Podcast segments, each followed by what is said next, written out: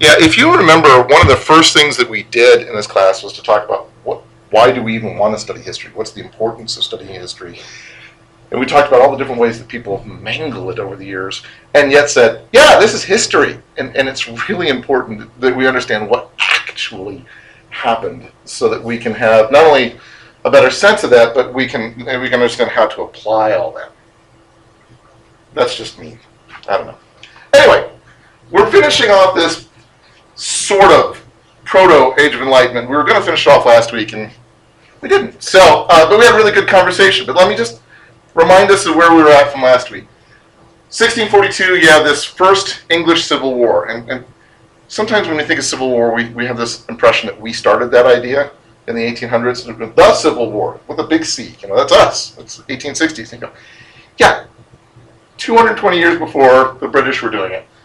Um, Charles I, Scottish-speaking Trildazars, Charles I, son of James, uh, becomes the new king of England, was high Anglican, wanted a very Catholic sort of Church of England. And so he had instituted things like big altars where before they'd had um, tables for communion. You go, nope, now it's an altar to do a sacrifice on. We're going to go back to genuflecting and, and, uh, and making the sign of the cross. We're going to go back to reading the Apocrypha in the services. We're going to. stop it. Uh, all these different things to kind of Catholicize the services. They even included, it really impressed the importance of, of going back to a more Arminian theology that says you have to, have to keep doing your, these worship acts. You have to keep doing rituals in order to maintain your salvation. If you ever get excommunicated so that you can no longer take communion, you lose your salvation. Um, all these different things. As you can imagine, as we talked about last time, this growing Puritan movement, this growing Calvinist movement, in, in England kind of balked at this. And now in England, uh, well, here I'll back up and say, we talked about last week, dissenters like William Prynne got their ears chopped off, which is interesting because he had been a devout roundhead, and we talked about what that, that, that phrase meant last week. A Puritan who said it's ridiculous to wear all these long hairs and wigs, which is where we get the term big wig. The bigger your wig, the more important you are. It's like instead of instead of being like that, no, you should keep your hair short. What? It was just such a bad fad. It was a ridiculous fad. Yeah. Who who sits there and says what you want to do is wear this gigantic wig that has like mice living in it? Seriously, um, and powder your face and wear lipstick and beauty spots. See little beauty spots and a lot of silk because then you look like a man. It's like not so much. Nobody looks good this way. Anyway. Uh, but but the, the roundhead said, "Oh, this is ridiculous. I don't want to do this. We want to keep our hair cut short." And yet he ended up growing out his hair long to try to cover the fact that he had no ears. So, well, ironic. Anyway, the Scottish, being Presbyterians, say, that's it, we're fighting against Charles I. Rebellion against Charles I. So Charles raises taxes, but he hadn't called a parliament in years, in over a decade. If you remember, parliaments were usually called for like a season. You, you call them, and, and, and, for like a year they hold they hold office, and then they disband, and you have to call a new parliament later on. They didn't. There was no standing parliament. So he calls a parliament, and this one ends up standing for like 20 years. So they'll refer to it as the Long Parliament. This one's stuck around forever. Um, and the parliament, instead of just going, sure, Charles, we'll raise taxes for you, we'll raise an army for you, and you'll go fight the Scottish, parliament says, you know what? I, I think you're actually wrong. I think you and your agents have done some bad things here. You're bad for England, and we stand against you. So Charles in 1642 brought troops in to arrest some members of Parliament, and the Speaker of Parliament said, No, I'm not giving them up. Because I don't serve the king, I serve Parliament. I serve the people of England. Kind of a huge deal, right?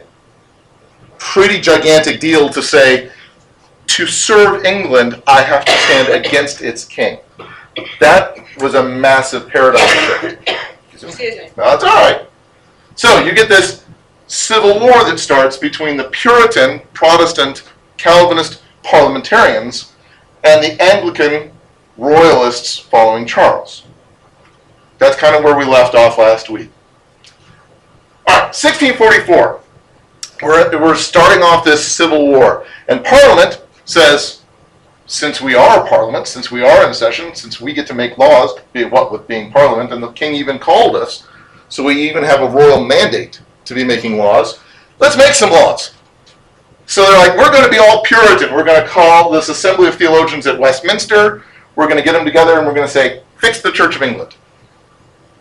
Because we get to, because we're Parliament. So what do we need to do? And so part of the reform, this Westminster Assembly makes a British law that only the classic Hebrew canon and the New Testament can be read at services. We've got that established canon that Jesus would have had, the Hebrew canon, the Old Testament, right? And the New Testament that we're all familiar with. Exactly what they decided at Chalcedon. What does that do? Yeah. This kicks out the Apocrypha, doesn't it? It doesn't sound like you're specifically angling for the Apocrypha, but you go, what did Jesus have as an Old Testament? And what do we agree on as a New Testament? That's by law what can be read. You do not read anything else. And everybody goes, okay. What that means is this Apocrypha, which which even in Jesus' time they would not have tacked on as canon, that uh, even when Jerome made his Vulgate Bible, he put it on as an appendix, going, well, it's not canon, but you should probably read this too. Nope. That cannot be read in services now. By law, they've figured out how to make people have a better sense of Christianity. Is that a, that a good way of doing it? Bad way of doing it? Good thing? Bad thing? What's the pro of this? Everybody's learning uh, the same thing. Okay. Everybody's learning the same thing. What else is another pro? Pro is that the Apocrypha really, uh, according to them, really isn't scripture, so now it won't be part of it. Yeah, according to Chalcedon, according to um, Jerome, according to the, the rabbis of Jesus' time, the Apocrypha wasn't canon. Right. So, okay. What's the negative of this? Is there any? the king man. Yeah, it does. It does torque off the king. It makes the king mad. What else? Also torch all Catholics. There aren't that many floating around necessarily in England at this time, but yes, it would. It would bug them too. Would it get to where when you're told you can't do something that makes you want to do it more? Yeah, I'm sure that there there's a black market for finding little copies of the Apocrypha floating around.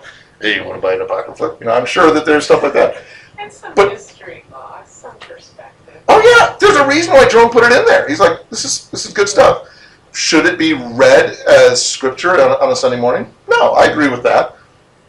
But should you legally declare this? Should the should the, the state decide what happens in a church service? And do you remove the Apocrypha entirely from existence by doing this? There's some danger in that. Oh well. 1646. The Westminster Assembly goes, all right, we're still sitting, we're still around, we've been here for two years, we've been working on this, we're going to publish some standards. We're not just kicking out the Apocrypha. And so Charles has been captured and imprisoned in 1646. That's four years into the Civil War, it's over, Puritans squarely in charge. The Westminster Assembly goes, that's it, we can do whatever we want now. So they decide to create the Westminster Standards for the Church of England to enforce right doctrine and practice. Anybody know some of the parts of the Westminster Standards for the Church of England? They created something called the Westminster Catechism, the short and the long catechism, and the Westminster Confession. Anybody ever hear of the Westminster Confession? Oh, see, now that you heard. Okay, good. What's the Westminster Confession? Anybody know? Okay. It's what they believe. It's what they believe in Westminster. Yeah. Well, yes. Um, it's a, it's it's it's a doctrinal statement, um, and and the Church of Scotland and the Church of Australia still use it as their doctrinal statement for their churches today. But Presbyterians worldwide go, booyah! This is what we love. This this thing right here. This is awesome. Okay. It's not just a statement of faith. I mean, our church has a statement of faith, right? It, it, it's one page. It's one page long. It's got nifty stuff in there. We kept it very succinct. We worked really hard on it. I like it. This is a bit more. To call it just a statement of faith is almost a, a disservice. And, and today, where you can go on any website and just get a you know the bulleted six statements of faith from any church. It's got 33 chapters in it, and each of the chapters is like a page long with paragraphs and stuff. Um, and it's it's an exposition of Calvinist theology. Um, it's not just listing some some things like we believe um, in baptism of infants, or we believe in uh, God's predestination. You could put that as a bullet point, but that's not the way they do it. For instance, um, chapters 3, 5, 9, and 10 explain and, and, and, and hit different aspects of God's predestination. And it's actually very helpful to understand, um, especially if you didn't grow up with this, especially if you're coming at it from more of an Arminian standpoint or just never really thought about it. Things like we have free will, it argues, um, that is neither forced nor by any absolute necessity of nature determined to good or evil. You've got absolutely good free will. You can do whatever you whatever you want to. Um, but even though you have free will, God quote hath appointed the elect unto glory. He's determined since before the beginning of time that there are going to be some people who are going to be saved. And so from the beginning of time, those people have been set aside to be saved and to live in glory with the Lord. And the rest of mankind, quote, to dishonor and wrath for their sin to the praise of his glorious justice. So from the beginning of time, he appointed other people to uh, to be born, die, and, and go to hell for their sins. Now, you could just leave it at that. That's like a bullet point. And there's a lot of Arminians that sit thinking, well, hey, that doesn't seem fair. Well, but you've got free will. How, how, does, how do these work together?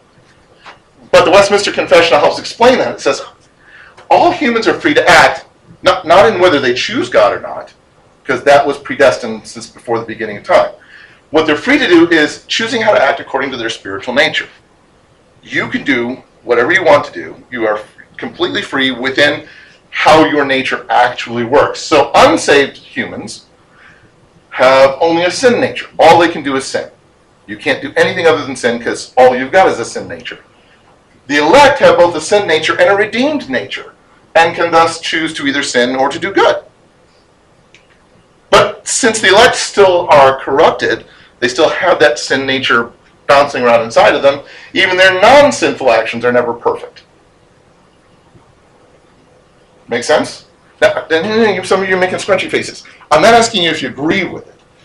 What I'm saying is, is does this help understand what they're getting at here is where they go, no, you have genuinely, honest to goodness, free will. But to act according to your nature. If you're not redeemed, you don't have anything but a sin nature. If you have both natures, you can do either thing.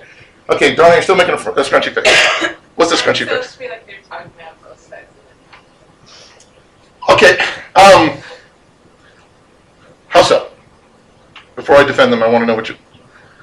Well, because it's, I mean, I'm not disagreeing with you. Go ahead. You don't have to make an argument. Just what do you? What do you? well, it just sounds like they're, they're saying you're free, but you're not free. I mean, I mean, it, it, it sounds like they're playing with semantics a bit to, to push their Um, reasoning. think of it this way. Um, if I said you're free to roam around, you're free to roam around wherever you want to go. I've locked the doors to the library, so you're free to roam around anywhere in the library that you want to go. If you become a Christian, I unlock the door to the library. You're free to go anywhere in the church building you want to go. Either way, you are genuinely free whether you want to stand by the bookcases, you want to stand by the sink, you want to stand over here. You have freedom to choose whatever you want to do, but within specific corrals. Is the argument that they're making. Now, not every Calvinist is going to argue this. There are some Calvinists that will argue, no, no, no. The um, God has predestined the elect since before the beginning of time, but not the rest of the world. He, he didn't have any predestination for them. They just kind of fall out. It's called the, the difference between they, talk- they talk about like single predestination and double predestination. Single predestination goes God has pulled aside the elect and predestined them. He doesn't necessarily have a destiny for everybody else. Double predestination says, by definition, if God has predestined these people and not those people, then in point of practice, He's predestined those people as well. And so there's different perspectives. Some, uh, I had a seminary prof who said, even your understanding of free will is, has to be tweaked because you don't really have free will.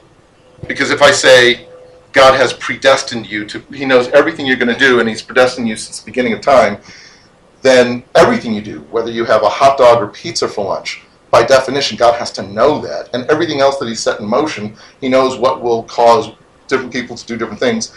Everything you do has to be predestined. Not every Calvinist would believe that. So this isn't trying to be a, a every Calvinist always believes in everything they're saying here. This is the, the Westminster uh, Confession trying to explain this. Anybody? There are a couple people. Randy's trying desperately not to not, not to not to do it, and, and you're biting your lip. So anybody else want to jump in on any of this? I think this could be a blending that we are not able to comprehend at this point. Well, which is the God's a big God and, and we can't figure it out argument, which actually I think sounds at first blush like you're just throwing it, you know, oh, that's just wimpy. That's what you have to do. At some point, you have to use the God's a big God. I'm not sure how this all goes together. Whether you're a biblical Arminian or a biblical Calvinist, at some point, somewhere in the middle of that, you have to go, I'm not exactly sure how we get from I can do A, B, and C, and X, Y, and Z. Exactly what happens in between there, not entirely certain. I guess the point of you showing this is more is how they're making the argument here. Yep. And I, I guess I can appreciate that they're going a little more in depth. Yep. I don't agree with it, but I appreciate how they're, it's not just throwing Rationale. something out there without, um, any thought behind it, obviously. Exactly. I'll give another one, and, and, and you guys know me well enough to go, okay, I'm not going to agree with them, but I appreciate this argument. Chapter what 28 explains why baptism can be administered to infants because it's something completely different than the Catholics. The Catholic theology says baptism can be administered to infants because you are saved when a priest says you're saved. That's that's Catholic doctrine. If a priest says you go to heaven, you get to go to heaven. Well, technically purgatory to make your way to heaven.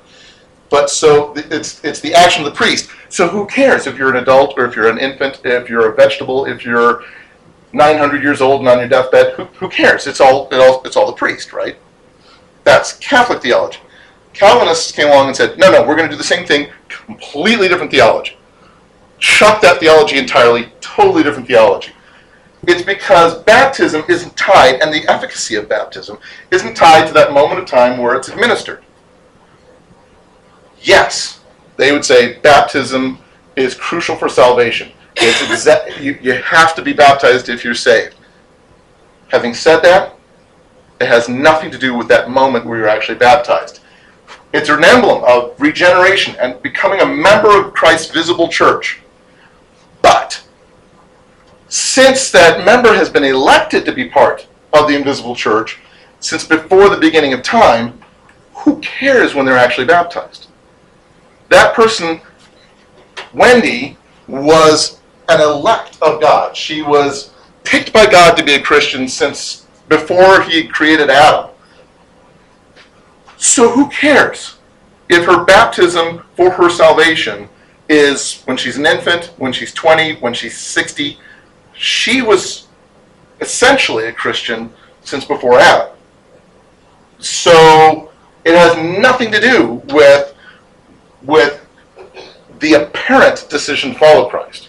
If she's actually following Christ, then she follows Christ, and that baptism is obviously emblematic of that. Which is why you have to have a confirmation later. You have to do confirmation so that you can confirm that she was actually one of the elect. You understand? So confirmation is not technically originally to, to teach young kids about Christ. Confirmation originally is the idea of saying we need to present truth. If it sticks, if the Holy Spirit in you says, yes, this is truth, then obviously you are one of the elect. And that baptism was valid. If it doesn't stick, if you go through confirmation and you go, I don't buy any of this, then you weren't one of the elect. And that baptism was just moistening. So they say, yeah, it's a sin to neglect baptism, but not everybody who gets baptized necessarily is one of the elect.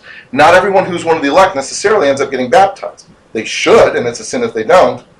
But your election has nothing to do with your baptism, but your baptism is supposed to show regeneration. So if you go through confirmation and it's confirmed that you are not a Christian, it's a darn shame.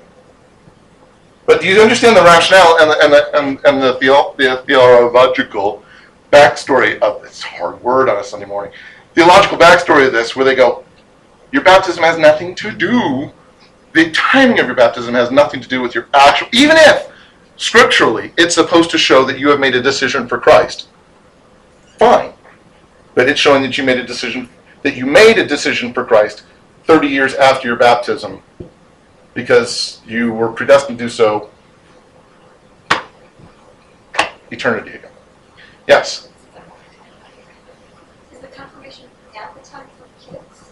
Yeah. Or thirteen year olds? Yeah. So they are deciding whether you're a Christian or not invited to. No. Yeah. Well, and- But any right, but but they, you, if you're three, it's too early to, for, to see if truth sticks. You can't understand it. But while they still have you floating around as a, as a teenager, and I, at this time I'm not sure exactly how old you are when you go through confirmation, but they're like, once you get to the point where you're old enough where you can start understanding this thing, we'll, we'll send you through catechism class, through uh, what we would now call confirmation to try to confirm all that. And then, but, and but you still could become a believer later. That's Yeah. what I was just The thinking. verbs get weird, but yes, you can become a, a believer later, but if you become a believer later, you always have been. You'll what? You'll- If you become a believer later on in life, you always have been a believer. Oh. Because you were one of the elect. So since before Adam, you've always been a believer. If you don't become a believer later on in life, you've never been one. Nor will you have.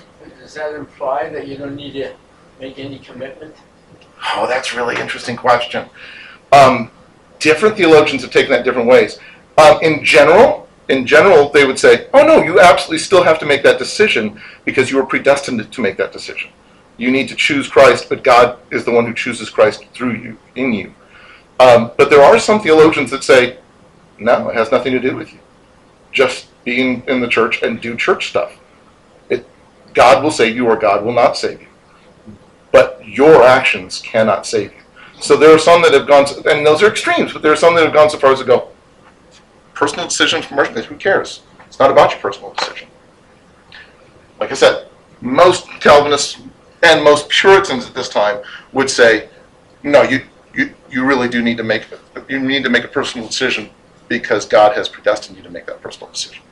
We're not really debating Calvinism. I'm trying to help you to understand that this gives you some good rationales for, for why they they believe the things they believed back then as Puritans. Were these things happening in um, England going on, affecting like the New World? Oh yeah, eventually. I mean, the Westminster Confession gets brought over, and, and Presbyterian churches and, and, and Puritan churches throughout the New World go, "Booyah! Thank you. Now we got something to hang our hat on." Um, etc. Now, um, to keep moving. Chapter twenty-five explains there can't be a human head for a Christ Catholic, i.e., complete church, because it's Christ's church, right? It's not our church; it's Christ's church, which is why the Pope is, by definition, quote, that Antichrist, that man of sin and son of perdition, that exalted himself in the church against Christ and all that is called God, unquote. By definition, the Pope is the Antichrist, right? Whoa. Westminster Catechism, man. The, the Westminster Confession. You sit there and go, yeah, the Pope is the Antichrist. You got to believe that because there can't be any human head over the church. Have they edited that out? Nope, still in there. Uh, now, some, well, I should say, a lot of churches that hold to this have various degrees of edited versions of this. But like the Church of Scotland, Church of Australia, you go, nope, boom, choom, this is what we got. These nows, we ain't changing nothing, you know. But uh, but yeah, there's some things that are just not politically correct nowadays, so other churches tweak it. Or they'll say, eh, you got to remember the time, just move along. Don't read chapter 25, move on. Did the original have a lot of scripture references? I know I've seen some that have scripture references, but I've Yep. seen a lot of Westminster Confession that doesn't have. No, any. the original didn't, but later on they added scriptural supports for it. In fact, you'll oftentimes see on the cover page, it'll say Confession of Faith with scriptural supports. So it's like the addendums, the study Bible of the Westminster Confession, which is interesting because um, it, it was it wasn't intended, like we said, just to be a statement of faith. It's oftentimes referred to as the Bible explained, um, which makes things a little funky. Because first off, it's really more like a Puritan version of Calvinism explained, which isn't bad. It might be great, but sometimes it makes people say, "Oh, this is what the Bible says." Well, no, this is what the Westminster Confession says, and it says it very well. And if you're a Puritan version of Calvinist at that time in history, you'll go, "Nailed it!" You're like, "That's great." But It become things like, you know, where people say, no, the Constitution has separation of church and state. Well, no, not really, that's the letter, but, you know, so. so- some of that. So does that happen like, you know? Oh yeah, people will quote the Westminster Confession as if they were quoting scripture. Um, it's interesting because kind of kind of like people will read Left Behind and say, well, the Bible says. Again, I'm not dissing Left Behind. Maybe they got it totally right. But that's what Left Behind says, not what the Bible says. This is what this is what the, the Westminster Confession says, not what the Bible says. It's dangerous to conflate the two. You should always make sure that you're going back to actual scripture and figuring out what actual scripture has to say, right? Anyway, um, second thing, some churches actually encourage reading the confession and the catechisms over reading the Bible instead of reading the Bible because this is explaining the Bible better than the Bible explains it. The Bible's just being the Bible. This is the Bible explained. Ironic. That's what I was going to say. Yeah, this is this is actually very Catholic. If you go, well, you don't really need the Bible. You got us to interpret it for you. you That's exactly what you just said the Antichrist was doing. Um, but it is it is interesting because they will say to prevent errors with your own flawed interpretation of Scripture, you ought to just read the Westminster Confession. And I actually heard a Presbyterian minister say this in a service. Sat there in a Presbyterian service with all the pews had the Westminster Confession in, in the pew like we put Bibles and and uh, and hymnals in our in our pews. They had Westminster Confession and hymnals in their in their in their pews. And the pastor actually said, you know, don't mess yourself up. Just read the Westminster Confession. That will explain it. And I'm like, did you did you actually just say what I thought? I actually had to turn to the person next to me and I'm like, did he just say, don't read your Bible, read the Westminster Confession instead? And she's like, yep. That's so. This happens. Again, I'm not saying that this is what everybody says. I'm just saying this can go funky. Uh, I grew up with the Heidelberg Catechism, not this one, Heidelberg. uh, Much better. Dutch, yeah, obviously. But, uh, it's divided into fifty-two Lord's Days, so Oh. one set for every Sunday. We would, in the morning service, have a regular sermon on whatever you wanted, the evening service was that week in Heidelberg. Interesting. That's actually a clever way of doing it because you get through your statement of faith every year. I like that. Though, again, you run into that same potential problem that you start potentially treating it as scripture. Not necessarily. I mean, if you do it as, we're not doing a Bible study, we're doing like a, a, a theology study, a doctrinal thing every, every Sunday night. But you can potentially walk into that same issue. But I kind of like the, the setup of that. Can I ask you a quick question? Yes. So is it that, because I grew up s- next to Catholics, um, so do they do christenings? Like, do they have it in their, you know? I Yeah, don't- Yeah. yeah, I can't christening. Okay, I couldn't remember if my And- name was for. And, and again, different churches do it differently. Some um, Catholics say uh, you have to be baptized in order to be saved. Puritans said you need to be baptized in order to be saved, though your salvation isn't based on the baptism. Um, other, even even specifically Calvinistic churches will say, no, no, no, no, no. It's it's more your christening is more like a wet dedication. It's it's kind of it's very similar to what we're doing when we dedicate an infant here, saying the parents are dedicating this child to the Lord. We're using baptismal imagery and verbiage, but we're essentially saying we're, we're dedicating this child to the Lord. So I mean, you kind of have to look at whatever church you're dealing with and, and, and idiosyncratically figure out what the what the theology is behind that. Anyway, around this time, speaking of interpretive theology, you have this radical version of Puritanism that's spinning off so far from Puritanism that it's no longer Puritanism which is interesting when you do that. You're just like, oh, we're taking it to the right. We're taking it so far to the right, we end up on the left again. Remember, we've talked about that, how you go around the horn and all of a sudden you're, you're on the other side. George Fox completely agrees that only God, pardon me? Okay. God, only God can oversee the church, right? Just like the Westminster Confession says. So he's, unfun- he's uncomfortable with the Westminster Confession. Because he's like, you guys are putting a human thing over God. You're saying this human thing is even over Scripture. So 1643, an inner voice compels him to go out and, and rethink all of this. And talks to all these different theologians. He debates all sorts of different things. Within four years, he's, he's wandering the countryside preaching that man should, quote, tremble at the word of the Lord, unquote. In fact, that's why years later a judge trying him for heresy calls him and his followers Quakers, because they quake before the Lord. You should only tremble before God. And so derisively they're called Quakers in the name sticks. Um, the official name is the Religious Society of Friends. Nobody ever calls them that. They're Quakers. You know, just like it's the Church of Jesus Christ of Latter-day Saints. You It's Mormons. Everybody just calls them Mormons. Everybody just calls them Quakers. And by now they're not upset with them. But they say God isn't to be found in church buildings alone. Everybody's looking for God in church buildings, and they say, no, He's everywhere. You should seek Him everywhere. Church buildings are just a convenience. It's just where the church meets.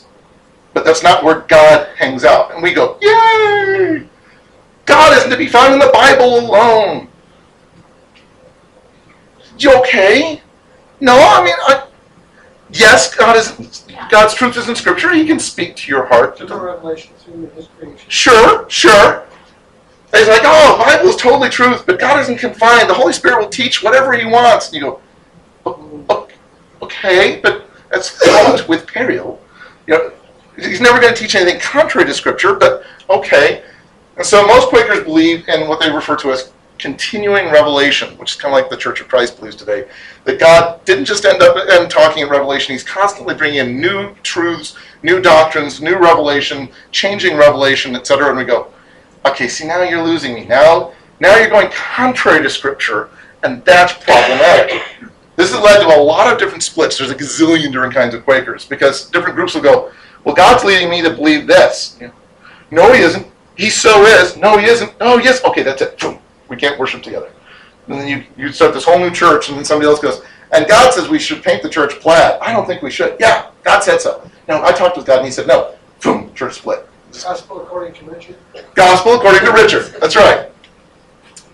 See, God is an inner light that is leading all men, guiding all people to himself, but in different sorts of ways. This light technically overrules the Bible because the Bible is a translated human interpretation of God's inner light. You're just getting God's inner light directly. So if if we say that the Bible has strength because the Bible is God's inner light speaking to the Bible writers, you go, well, that's still translated through John, and then John's Greek is now translated into our English. That's a couple levels of filtering before it gets to me. If I genuinely believe that the Bible is good because God is inhabiting it, then how much more important is it that God inhabits me? That's a direct line to God. So technically, if God's inner voice tells you something that goes contrary to Scripture, you should trust God's inner voice. Again, you're a good interpreter. yes, and now, and now we now we go back to you still need a Westminster Confession because you, need to. You should not be running around on your own. Okay, some Quakers have thus become Universalists because they go, everybody's got God's light. Everybody's got it inside of them, so everybody's going to be saved. Other Quakers go, nope, nope, nope, that's too far. You've, you've now abandoned Bible. Maybe we should go back to one of them confessions. They split off to form their own congregations. But most Quakers see this as this truth as demanding pacifism. How can I snuff out God's light in another human being? Right? Which is completely different reason for why Anabaptists are pacifists, right? Anabaptists are pacifists because they're like, I don't get to decide whose life to take. That's God's job. If God Himself, they're like Essenes, they're like, if God Himself leads us into battle, we'll go into battle. But if it's not God leading me into battle, who am I to say I get to kill another human being? You go, well, they're going to kill you and send me to heaven. Why would I prevent that by sending them to hell? No, I, I don't get to make that judgment call. I don't have the authority. These guys say, no, no, no, it's because God's light is inside them. Every human being is a brother or a sister. So people will sometimes confuse Quakers with the Amish or, or, or Mennonites, and you go, no, some of the same actions, completely different rationale. But this is why uh, the, the Quakers actually served on the battlefield as battlefield medics. They adopted this symbol here uh, during the Franco-Prussian War, War um, and then officially adopted in World War I to differentiate them from the Red Cross. Red Cross is a secular organization running around helping people on the battlefield. Quakers are a religious organization running around helping people on the battlefield. So they took a completely different symbol. And what country is this George Fox from? Oh, England. Yep, decidedly England. Um, oh, this also means Quakers are functionally egalitarian. Because they're like, if everybody has the light of God in them, that means male and female, right? Um, old people, young people, we all have God's light in us. Fox actually debated with a lot of other pre- Puritan theologians that women had souls, which was a debate. Amongst a lot of the early Puritans, they're like, women don't have souls. Women are an appendage of their husbands, an appendage of their fathers. You don't have souls. You're kind of tagged along with everybody else. By everybody else, I mean guys. You're fine with that, right? Sounds good. Sounds good to you. Yeah. I don't have. Randy, you just got re- you just got recorded saying that. Thank you very much, That's because Tanya. Laura's not. If we could walk out here. Okay, Laura. Forty minutes into it, Laura, listen. to- Okay. Laura's not here to tell me the truth. That's right. That's right. Very good. Good, good call. Good save. It's also recorded. Fox's own wife was a lay preacher, running around preaching. So I mean, it's they had a very they had a very unique take on things. They also believe that God isn't controlled by clergy or by courts. So most Quakers go, we don't have any clergy, we don't have any pastors or things. Everybody's a lay leader. Sometimes they even say it would be wrong to organize a service. We shouldn't plan anything ever. It should always be led by the Spirit. And so they have something called unprogrammed worship, which entails silence or waiting. You just sit there and wait until somebody has a word from God, somebody has a song. Sometimes you sit for an entire hour, nobody says nothing. At which point you go, apparently God just wanted silence. Which led to some groups saying, oh, then perhaps the most powerful form of worship is quietism. If the most powerful moment is when God says, I don't want any of you to speak, so I don't give any of you a word, then maybe quietism, where we just get together and sit there quietly, not reading, not praying, not thinking, not singing, just listening for God. That is the most powerful form of worship. Now, again, you might say, well, that is kind of a powerful form of worship. Their rationale is you only do what you are prompted by the Holy Spirit at that moment to do. If God is not specifically prompting you to speak, He must want you to be silent. I'm not sure that logically I follow that. I'm not sure that, that in Scripture we're told, by the way, never plan anything. Only step where God specifically tells you to step at that moment to step. I'm like, I'm not, I'm not sure that I'm not sure that God set it up that way. He gave us a mind for a reason. Um, obviously, there's something to be said for that. Just like with with anything, you can pull truth from this. Can there be a powerful moment of just silence and worship?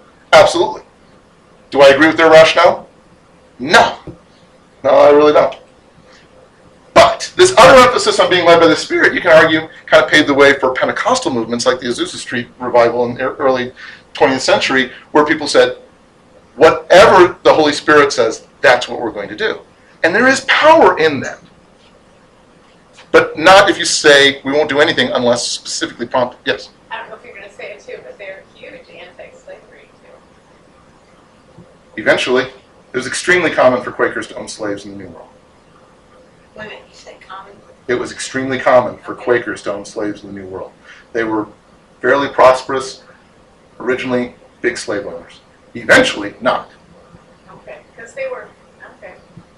Because they became huge, I mean, they were Mhm. a huge part of the Mhm. testing and stuff. But not at this stage. Okay, okay. Not, at this stage, they were all about slaveholding. Um, because everybody was at that time. It wasn't seen as a, as, as a, as a moral issue. Um, oh, they also, a lot of times, will feel compelled to get rid of things like communion and baptism. And a wedding ceremony is just like three minutes at the beginning of your worship service. Floyd, do you want to marry Wanda Sue? Yeah. Wanda Sue, you want to marry Floyd? Yeah. Okay. Now let's get back to the wedding ceremony, or to the, to the worship service. We don't want to make this any bigger than that. You just don't do any kind of ceremony, any kind of structure like So that. do they believe slaves had souls then, if they debated about women having souls? Um, Well, not women. um, Oh, man. Okay, again, and again, it kind of depends on the time in history. At this time, sure, slaves had souls, Uh-huh. and you want to save their souls. You don't treat them as, as subhuman per se. Later on, it became no, slaves don't have souls, and then it became a moral issue when they went, no, they so do, and then we need to stop slavery. It's a progressive understanding of things. Um, they also, a lot of times, Quakers refuse to acknowledge holy days like Christmas or Easter or Sabbath. They say every day is the Lord's day. You should treat every day like the Lord's day. Anyway, um, so uh, 1648, Mazarin nego- negotiates the Treaty of Westphalia. You remember Mazarin from last week? No. Okay. Uh, the lover of the French Queen Anne of Austria and the regent over five-year-old King Louis the Fourteenth. Right? Okay. So extremely potent, powerful guy, Mazarin. Because Mazarin is so powerful, he helps France to grow in power. He has all sorts of political entanglements all over the place, and was able to force the Habsburgs to actually stop the Thirty Years' War. He's like, this isn't doing any good. Let's let's change this. And so they sign a treaty, and it changes all the boundaries in Europe. Some just a little bit, some rather dramatically. Um, in fact, you'll notice Scotland and Ireland have used the Thirty Years' War and all the chaos of it to go, ah, we're free again, you know, because we say we are. England is busy fighting itself, so we're free. Um, and again, princes are affirming cuius regio eius religio. Remember what that means? Whoever's in charge, that's whose religion this state has. Whoever reigns, his religion. That's what we're doing. So if you're if you've got a Lutheran on the throne, congratulations, your kingdom is now Lutheran. Knock yourself out. Switzerland and, and Portugal have officially been declared sovereign states. So Portugal is now doing their own thing again. They're no longer part of Spain. And all the Portuguese go, yay, didn't like them anyway. And then the Thirty Years' War is now officially over, which means that the Age of Enlightenment begins. Everything's going to be totally different now. The world's just a completely different place because 30 Years' War is over. And everybody said, oh, it's the Age of Enlightenment now. Now we have to change. Um, Pope Innocent did not like the treaty. Uh, he said, I, I, I hate that we essentially lost the war. The whole point was we were going to make everybody Catholic. You got to be Catholic. And now you don't got to be Catholic. Now it's whoever is sitting on the throne. So he declared the treaty, quote, null, void, invalid, iniquitous, unjust, damnable, reprobate inane, empty of meaning and effect for all time, unquote. Because I'm the Pope, and nobody listened to him. He had a good thesaurus. He had an awesome thesaurus. Cardinal thesaurus? Yes, sir. Yeah, I'd like some more some more words here. Part of it, though, is that he didn't like Mazarin. Um, so anything Mazarin did was bad. Innocent served King Philip IV of Spain, and yes, do you notice the Habsburg lip and chin growing? Every time you see a new Habsburg, this is getting a little bigger down there. So King Philip of Spain, uh, Innocent served him, and that's France's chief rival at the time. And so Mazarin sees Innocent as being that Spanish cardinal, even though Innocent was from Italy. Innocent sees Mazarin as that French cardinal. They don't like each other. In fact, Mazarin tried to block uh, Innocent getting elected as pope, but didn't get to Rome in time. Came with this French veto, going, "No, no, no!" They're like, "Oh, already elected." Nuts. Um, so fact, they almost went to war uh, at, at one point because uh, Innocent issued a bull against two or three Italian cardinals that ran to France for sanctuary. There were two card or three cardinals that were the nephews of remember Pope Urban, the guy that butted heads with Galileo. He he made his nephews cardinals in their like twenties. First, the, the, the youngest one was literally twenty when he was made cardinal over a bunch of longtime priests and other things. Anyway, they embezzled millions from the church. And they ran to France going, surely Mazarin hates Innocent enough that he'll shelter us. Strangely, Mazarin hated Innocent enough that he sheltered them. And Innocent said a bull going, oh, I'm going to take away their cardinalship. Um, anybody who, who, who hides them is going to be excommunicated. And Mazarin in France said, nope, your papal bull has no authority in France. France goes to the Pope. That's it. You don't exist. That's right. In fact, we'll send troops to Italy to enforce this if you don't back down. And so uh, Innocent went, fine, I backed down and rescinded the bull. Wow. Rescinded the papal bull.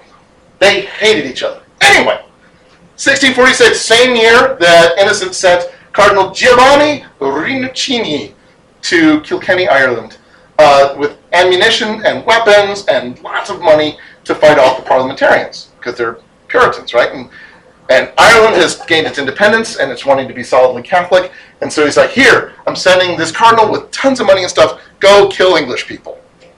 And they were giddy. They loved Rinuccini. In fact, one of Ireland's most re- well-respected Italian restaurants is called Ristorante Rinuccini, and it has his image on its logo, and it's across the street from Kilkenny Castle. They love this guy. They love the gesture of support from Rome. They're like, this is awesome. Because you love the English. Because you get to kill off English, and Rome is giving us money and stuff. The Duke of Ormond tries to broker a truce because he knows the parliamentarians are coming. And he says, All right, tell you what, England has agreed to this. If we don't make a big stink, they will let everybody in Ireland still be Catholic. We can have our own private services. We can still own land. We just we can't have big public services on Sundays. That's it. If we concede that, they'll let us be Catholics. Now, granted, you shouldn't be happy with that as a Catholic. Rinuccini says, no, I will excommunicate anybody who agrees to a treaty like that. We will not back down at all. We want freedom! So, chuck that to the wind. That's good, right? That's wisdom. 1648, the Second English Civil War breaks out.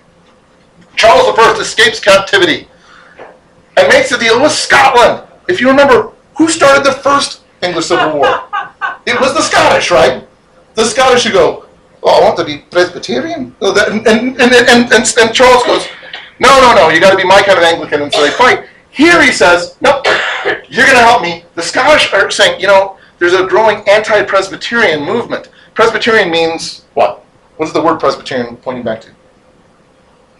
Biblical word presbyteros, which means Presbyters, presbyters, meaning representatives. elders, specifically bishops and stuff. So the Presbyterian is talking about having a hierarchical form of government, which the Westminster Confession just said no to, which is ironic because it doesn't say no to it so clearly that Presbyterians nowadays still have a problem with it, but it still technically says no to it. And all the Puritans that put it together are saying no to a hierarchical form of government. The Quakers coming along going, all clergy is bad. Scottish Presbyterians go, I don't like where this is going. This is making me uncomfortable. So I'll tell you what, um, we will help you back into power if you will guarantee that we can stay Presbyterian. You can be your Anglican if we get to stay to be Presbyterian, because we're afraid that the Puritans are going to stop us. And he said, sure. So we talked last week about Oliver Cromwell. Cromwell wins decisive victories against the Royalists and the Scottish and becomes kind of famous for that. And Charles is back into custody really soon. And a long parliament says, we want to renegotiate with the king. I, I know we negotiated with him before, and then he got loose and he did another civil war, but we think we can still work with him. Cromwell says, I don't think we can, and I run the army. I don't think we can work with the king. And I support the parliament so much that I'm going to ignore what the parliament just said. I think we need to I think we need to try the king for treason. Because he just stood against England. Now arguably, he's right. From how you define treason and how they're defining the parliament, he's absolutely right. Parliament was running the country. The king said, I'd like to have a foreign power come and help me against parliament. He is correct how he's doing it, where he says ignore Parliament and let's let's try him anyway. That's not a good thing. So is he a good guy or a bad guy? You go, yeah, he's right idea, wrong way of doing it. Charles says, I refuse to testify because I refuse to acknowledge the authority of Parliament. You're not the government. I am. How can it be treasonous against me? You're treasonous. You don't exist. I have been ordained by God Himself. Remember uh, last week I talked. I'm a little god on earth. That's what I am. I'm God's vicar on earth. Parliament, you're just a bunch of guys. Who are you? You're nothing. And that guy over there, he's a barber. Why should I listen to him? I refuse to testify. Five days of trial, three days of which he refused to testify, two days they went, okay, just go away. Find them guilty and sentence him to death. Charles is executed January 30th, 1649. They chop off his head. And it's interesting, it's the middle of winter, what with being January 30th, and so Charles wears two shirts because he says, you know, I'm afraid that if they see me shaking with the cold, they think they'll think I'm shaking out of fear, and I do not want anybody to say that. So, I want to be bundled up. I want everybody to know I'm not scared of this at all. But this is crucial. This is, for all intents and purposes, this is the first time that a sitting monarch has ever been tried and executed by his subjects. I mean, there have been coups and things, but this is the first time that uh, an entire nation group, group st- stood up and said, "You're treasonous. We're taking you out. We have the authority by law to do this." That is huge. They're not overturning monarchy per se, but they are overturning this monarch, and that sets a precedent for everything that comes later, right? Yeah. First major action of the Enlightenment changes everything else. Massive, huge, huge thing. What else do you see going on with that? I mean, any other? Why is this such a big, huge deal? Anyone else want to chime in other than just hearing me babble? Just hearing, um, that each region is, their religion is based on the leadership of that region, Mhm. so it takes that out. Well, that and that whole I was instituted by God Himself. That whole God Himself wants me in charge, and whatever I believe, that's what everybody has to believe because I'm the one that got you. Go, all that goes by the wayside. This isn't just a socio-political statement. This is a theological statement. We don't believe you were put there by God, and we don't believe what you believe simply because you believe it. Yeah, Randy. Pretty much can only happen in England, right? Because all the other countries don't have parliaments, that sort of thing. The is, or the in charge.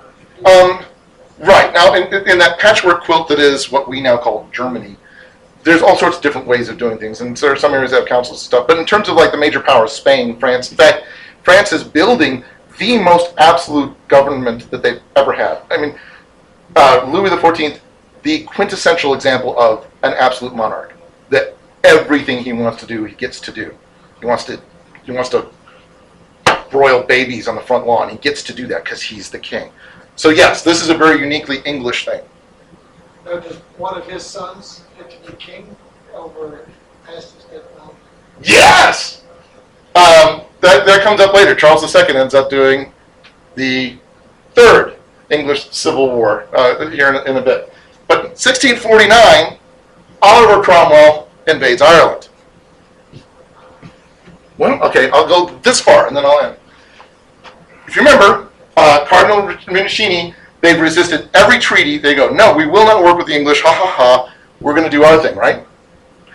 Um, and they even signed a treaty with Charles II, who's in exile, the king, the king's son, right? And they're going to support him onto the English throne.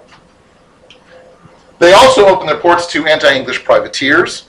Anybody who wants to attack a British ship, knock yourself out. You get to go to an Irish port and be safe. We'll blockade it and, protect you.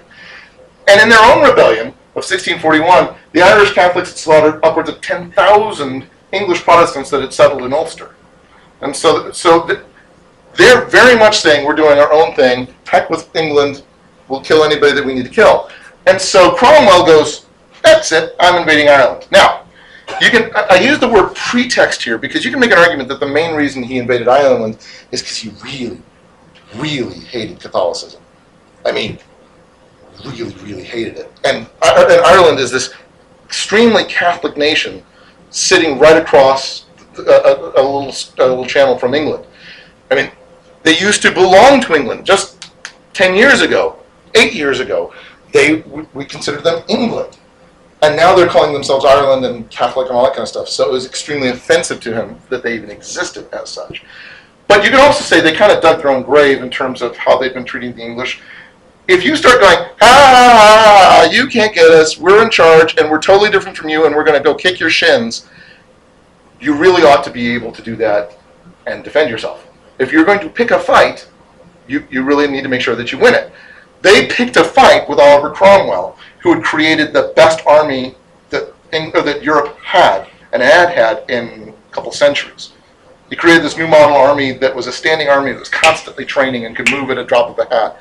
And you go, if you're going to if you're going to pick a fight with a religious extremist with an excellent army behind him, you, you better really be able to defend yourself. And they couldn't. So um, next week we're going to start with Oliver Cromwell invading Ireland. But Rinuccini, you go. I, see what you're trying to do, but you kind of painted them into a corner. When you had the opportunity to actually have a treaty that protected your rights, and then you threw it to the wayside, and then Oliver Cromwell comes in, you're pretty much toast. Oliver Cromwell just doesn't lose, and he's invading your country. Does the long parliament still going? Oh, yeah. Yeah, they're still going to be going till the 1660s. So, It is the same. For the most part. I mean, there may be coming in, but the parliament's the same. And he is listening to them now or not? About this, yeah. Okay. Cromwell, and I gotta stop, but Cromwell's an interesting guy. He considered himself an arch parliamentarian, except sometimes when they did it wrong. But but he saw himself as very much Parliament's guy. I'm here for Parliament. Um, in, in a couple of years, they'll even make him Lord Protector of England. Your whole job is to be the guy who protects England and stuff, because you're functionally doing that anyway. He's got a good relationship with Parliament. And again, I'm going to say this is really complicated, because some of the stuff where he goes, "You're being dumb and I'm taking charge," they were being dumb. And so I kind of, I, I, even then, I kind of have to respect why he took the reins and said, I'm taking over here. And yet you can't do that. You can't pick on a, on, on, on, a, on a, a royal who says, I don't care what Parliament says, and then sometimes say, I don't care what Parliament says. That's, kind of ill considered, you know, kind of self defeating.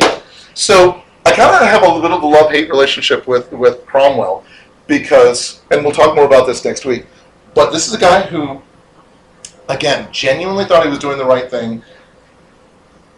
Two thirds of the time, he was doing the right thing. Three quarters of the time, he did it in not necessarily good ways. So, he's, he's a, he- is he a good guy or a bad guy? Depends on who you ask. People in England talk about Cromwell as this national hero, this awesome, awesome man of God who, like Joshua, was this awesome fighter who was a, who who bathed everything in prayer, everything in Scripture, um, did everything he could to love his country. Quintessential Christian warrior of England. Ireland, to this day, still hang effigies of him on, on the anniversary of his death. And the worst curse that you can possibly give to anybody in Ireland is, may the curse of Cromwell be upon you. They hated him as like the worst human being who's ever lived. Cromwell is Ireland's Hitler. England says Cromwell is a hero of the faith. I, I would actually argue, yeah, he is both like the worst horrible tyrant he could be and a hero of the faith. He's David. When we were in uh, Cambridge, there was in the King's College Chapel, you could still see some marks where Cromwell came in, and he actually took all the decorative Yep. things and destroyed it. So a lot of people don't like him because of that. Mhm. Yeah. But again, it depends- Just felt the same way, I think, I mean, just Yeah. such a shame all the stuff he destroyed. It, it, and it depends on who you talk to, because like the Quakers were like, this guy rocks. Even though, even though he was violent, Yeah.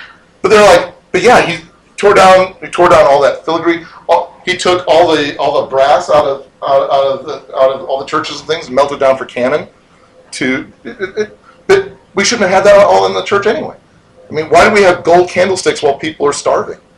He said, no, enough with that. We're going to distribute this to the poor and things. And you go, yay, well, yeah. Depends. Are you High Church of England, four centuries removed? Then he's an evil man. Are you somebody who appreciates architecture and art? He's a jerk. Are you somebody who is at that time who is says we need more simplicity in worship? Well, praise God, he's an awesome guy. Complicated man. In prayer. Dear Lord, thank you so much for the complicatedness of history. I thank you for all the people that have gone before. I thank you for the wisdom that we see in George Fox alongside things that we totally disagree with. I thank you for the wisdom in the Westminster Confession, totally alongside people who abuse it. I thank you for the wisdom in Oliver Cromwell, hand in hand with his absolute idiocy in living out a life for Christ. Lord, I pray, help us to, to be able to see the complexities of the world that you've given us and help us to love you not just in what we do, but in why and how we do it. Help us to give you glory. In Jesus' name, amen. Next week, Ireland.